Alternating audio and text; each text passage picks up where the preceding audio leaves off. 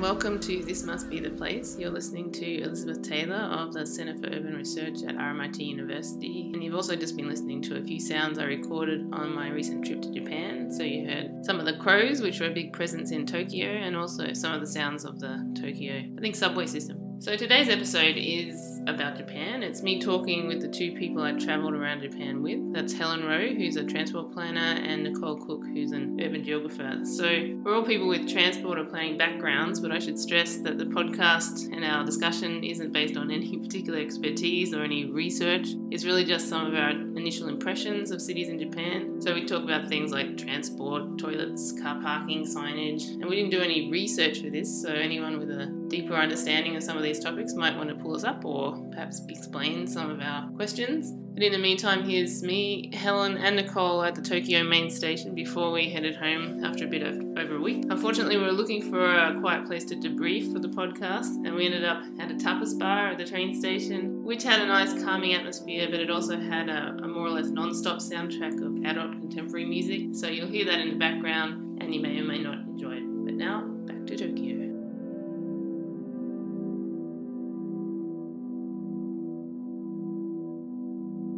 You're listening to Liz Taylor in Tokyo, Tokyo Station, oh, Tokyo Main Station in Japan.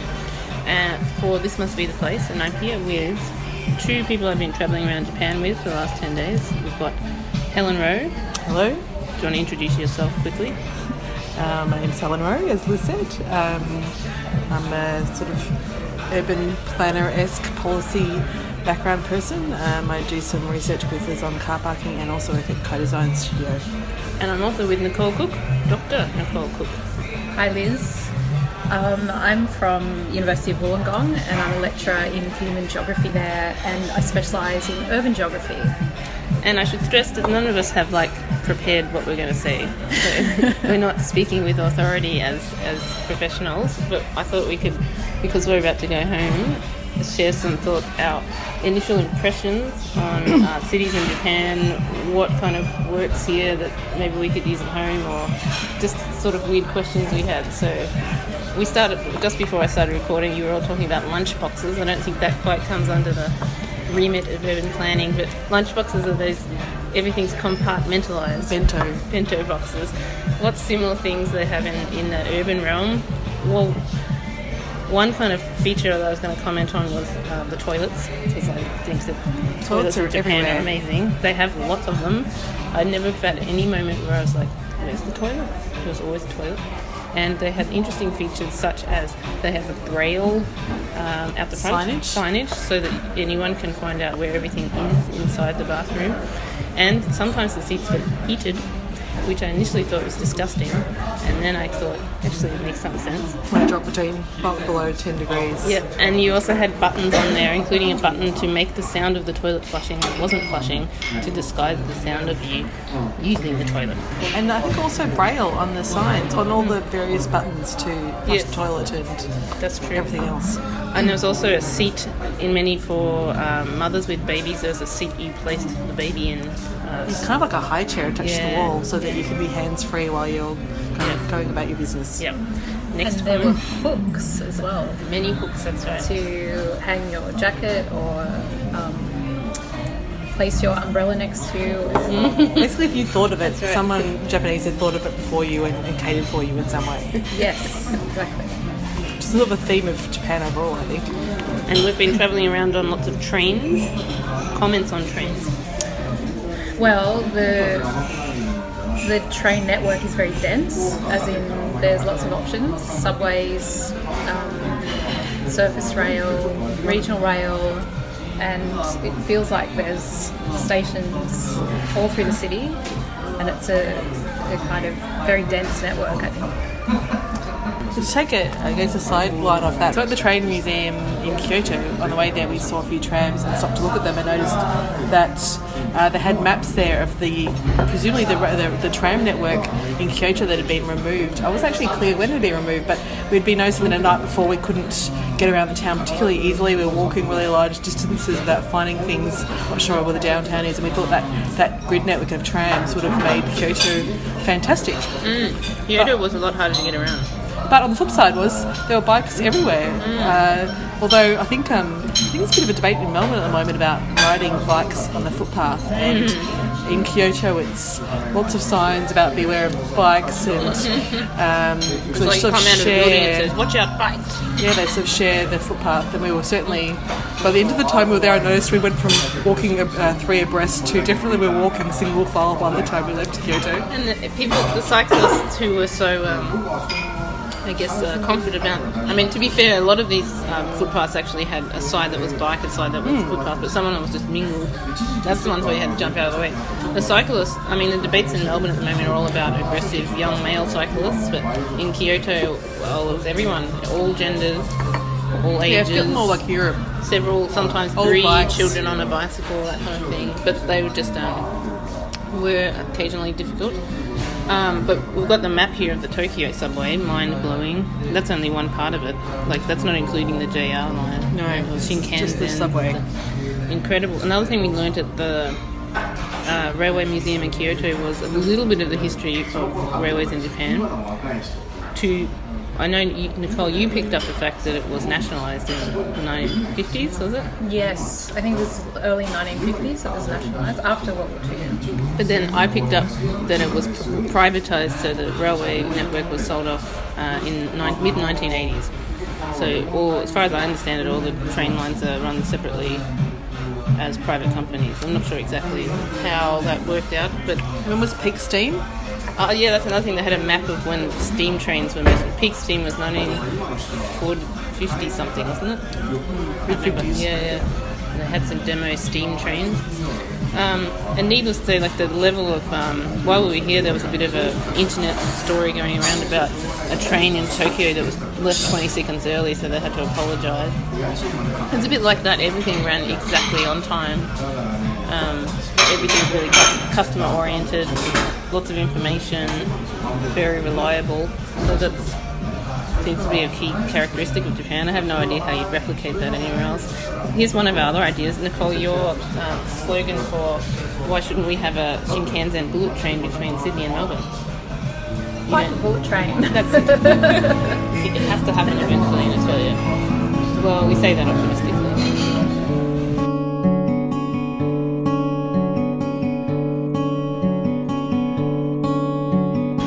It's not things that are just the quirky things. Well, actually, Nicole and I were having the conversation this morning about well, how the- there's fantastic food provided at all the stations. We can get a bento box just about anything.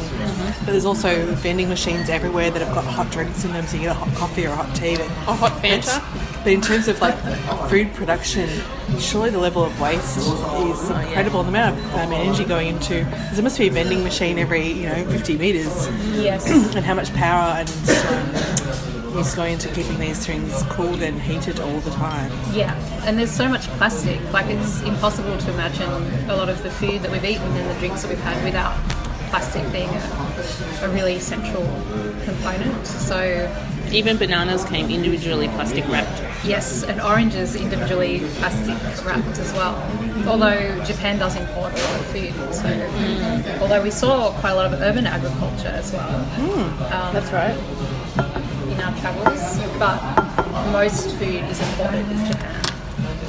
Yeah, so that could explain a lot of the, the packaging, which makes it easier to account for individual food items and to, I guess, costs various processes of the food supply mm-hmm. as it reaches the retailer and the consumer. But mm. yeah, plastic everywhere, absolutely everywhere. I was- even umbrellas. That's actually. right. And you could fresh every time you went into a store if it's raining, you could. Or in fact, I say could. You were more or less instructed to plastic wrap your umbrella to stop it dripping on the floor, and then you take it off again. And Or as Liz did, just leave your umbrella behind in every town and buy a new umbrella every time you arrive. yeah, that was not very efficient.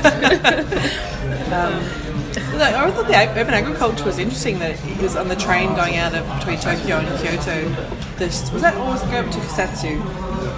Uh, I was going to Kusatsu, I think. And they had just little, you know, suburban areas that had um, basically a house block sized um, veggie garden every, you know, it seemed like every few hundred metres. Yes, like almost every block had a designated, fairly significantly sized garden. Yeah. What were you saying was the history of that list? I'll have to fact check this later, but I heard, remember hearing that actually Japan never really had a strong tradition of zoning, like zoning urban or, or rural.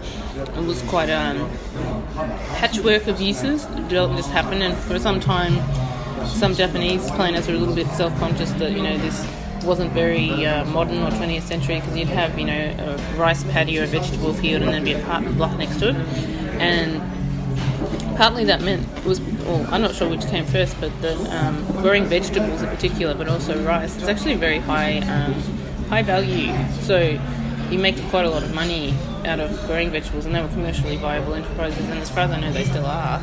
So they're not there because they've been protected or because someone has planned them that way. They're there because there wasn't ever a zoning distinction between farming and, and urban areas, and they were making enough money for vegetables to keep going. And then I just quickly checked what are the threats to urban agriculture in Japan because, of course, now it's quite fashionable or desirable to have urban agriculture. The main threat is actually the aging of the population and of farmers in particular. So, Passing on skills. yeah, and the only apparently the only prospects they have for keeping a lot of these urban farms going is urban, um, you know, younger Japanese people taking it on as a sort of hobby or a fun thing to do, rather than as a commercial thing because it's hard work. And uh, but the farmers themselves are all like 80 years old or something like that. So that's my uh, what I remember about it anyway. I'd like to comment just quickly on parking because parking in Japan is. Um, I knew that before I came, of course. Is this um, world where everything's completely different? So a couple of exceptions, like one street here and there, a couple of different places, but as a general rule, you never saw a car parked on the street. Not a thing that people do. A lot of really narrow streets that were, you know, cars could drive down them, but there's no parked cars on them. And cars get parked in garages, um, little paid garages with, you know, like maybe have four or five parking spots in them. Or more or less, like, sometimes they'd be shared with a vending machine, so you go and buy a can of hot Fanta or hot coffee and or park your vehicle. Just a s- small commercialised parking system rather than on-street parking or and sometimes the garages are very large, but as I understand it in Japan that's how things go. Like they've never really had a public system of parking. It's always been um, private and it's always been off the street. Did you guys notice, or is it just me as a parking person that thinks about that? You're a Very- bit of a parking person too. Very few car, cars parked. We, we arrived on a Sunday Mm-hmm. and around Shibuya there was barely any cars on the street at all.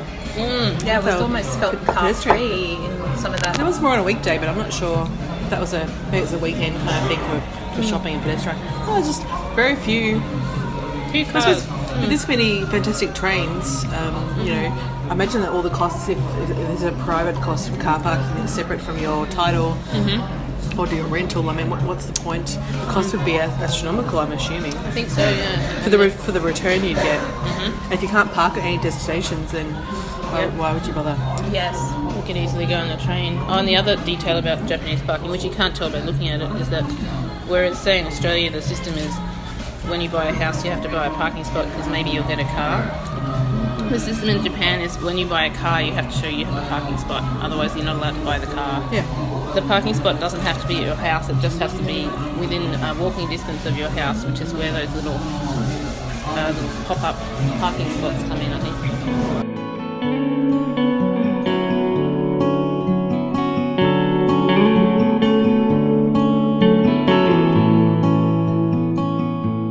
Other comments? Um, a couple around. Um, so we first stayed in an area of Shibuya that was famous for its love I hotels. forgot those. Yeah. Yeah, so um, which was fascinating because, and I guess this is almost like an urban planning related. I think it's well, the little I know about them, I'd say it's an urban planning related issue that that living in small small apartments or small houses or sharing a place with your with your parents. Yep. That these hotels were like the streets were full of slightly sheepish looking couples coming in because you could rent a room by For the hour. I think. but every few hours. Or for the night. Um, I guess it's kind of like going out on a date and going out for dinner and you visit a love hotel for a little bit. So it's uh, maybe a an urban planning offshoot of um, very small homes. Yeah, it's like atomized. The other interesting thing about Shibuya, for some reason we never quite worked out um, the entire neighbourhood we were staying in, which is name I've forgotten what it's called. Oh my God. Doug, Dogenzaka? Doug Something and like that. Zaka? I'll have to fact check that as well. Yeah. Um, it piped in the Beatles for four hours every day from four o'clock for the entire neighbourhood. We used to walk around, and so subsequently we were singing Eight the entire week, yeah. the entire Beatles back catalogue for the entire time we've been travelling around. Taxman. And we were debating whether many other bands could fill a four-hour slot every night with a, a back catalogue of hits you could sing along to. So we felt that it was hard to challenge the Beatles, and they'd selected well, but. Um, We had some suggestions where we could also fill that amount of time with hits. What were they? Do we think Fleetwood Mac? Um, ABBA. ABBA, yes.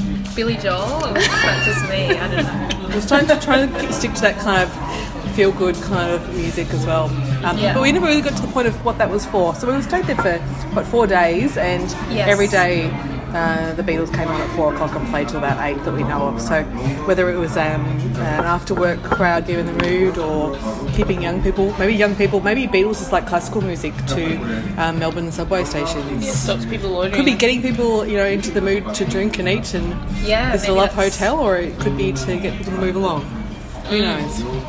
couldn't. Uh, it was one of those things in life where I couldn't Google the answer.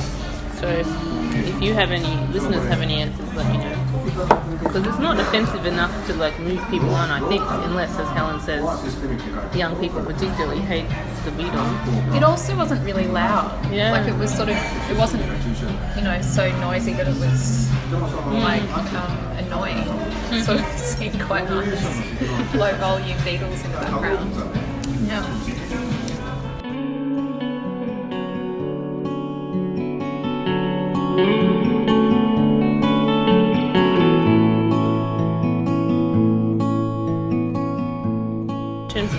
It's, it is worth commenting on just how incredibly polite everyone is here. I mean, I felt like a buffoon a lot of the time. Yeah, like yeah, my bag kept falling over. Um, actually, it wasn't as bad as I thought it would be. I thought I would feel like a gigantic animal, but actually, I just felt um, a little bit less. Um, polite than other people here but people make when like for example we got on a train and that person was demonstrating how to turn it around and Yes, we had Turn the seats, seats that around. were facing um, away from each other, and his fellow traveller, who was also going to the spa town that we were headed to, got up and demonstrated how we turned the seat around, which actually was we probably did need that demonstration because it involved kind of depressing a lever underneath the, the seat that we might not have found otherwise. And so she sort of insisted on demonstrating that for us and assuming that we would want to be faced that way, which we sort of did, but also there was less leg room. So we're all sitting there with less leg room for most of the journey, not wanting to be impolite by turning it back around the other way. Which I think is how Japan starts. Everyone doesn't want to be impolite, so they all do. But interestingly, we noticed that not many people. Um, it seems that the old people, older people in Japan are pretty hardy, and you know, the train stations often involve stairs. I mean, there is accessibility, but the houses have got very sharp stairs. Um, people didn't seem to offer anyone seats on the train. You just kind of No, in there. But then Nicole offered um, on the bus up to Kus- Kusatsu offered someone a seat, and I think she'd never had it happen to her before. So she she came and found found Nicole in the hotel the, The next, next day. day, yeah. And um, in broken Japanese, English, and some gesticulating, managed to convey how happy it made her that Nicole had offered her a seat. And you thought she'd come up to greet you. Because Nicole had stolen someone's slippers. the whole sort of System of slippers. system of slippers. It kind of feels like there's like a governance system around the slipper in Japan. And um, I had forgotten my slippers to go to breakfast. so coming out of the breakfast room, Couldn't explain that to anybody. no. But I took some slippers Yeah. coming out of the breakfast room.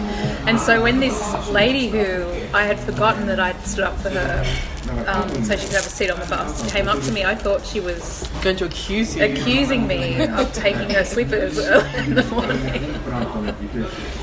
And it turned out that she was just wanting to thank me. And then, of course, she talked to us in Japanese, even Yeah. though we didn't really know what she was saying. And she didn't seem to mind, though. She just kept. Yeah, just just kept chatting.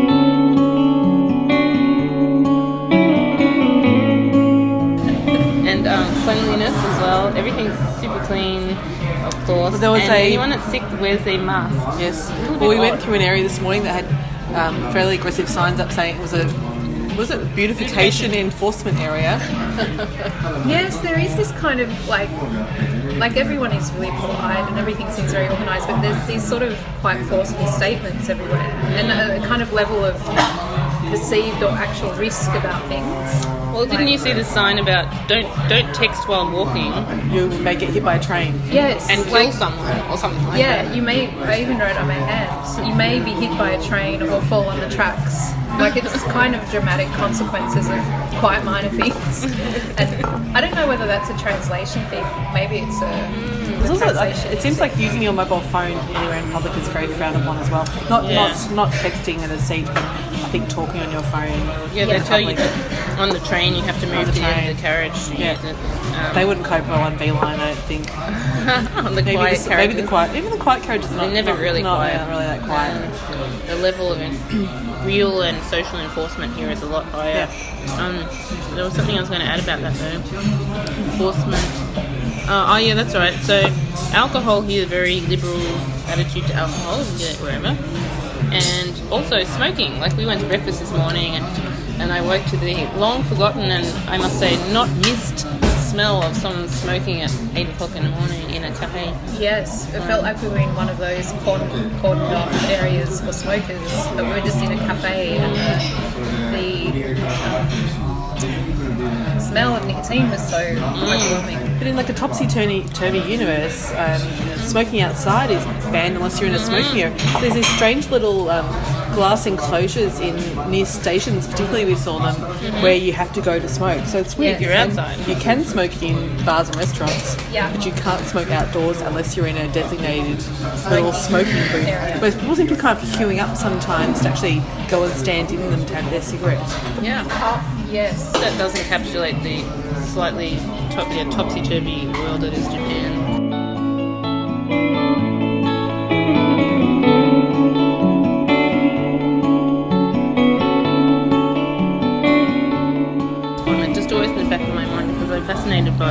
Fact, I sometimes I feel like I'm almost a, an apologist for. Is that the word?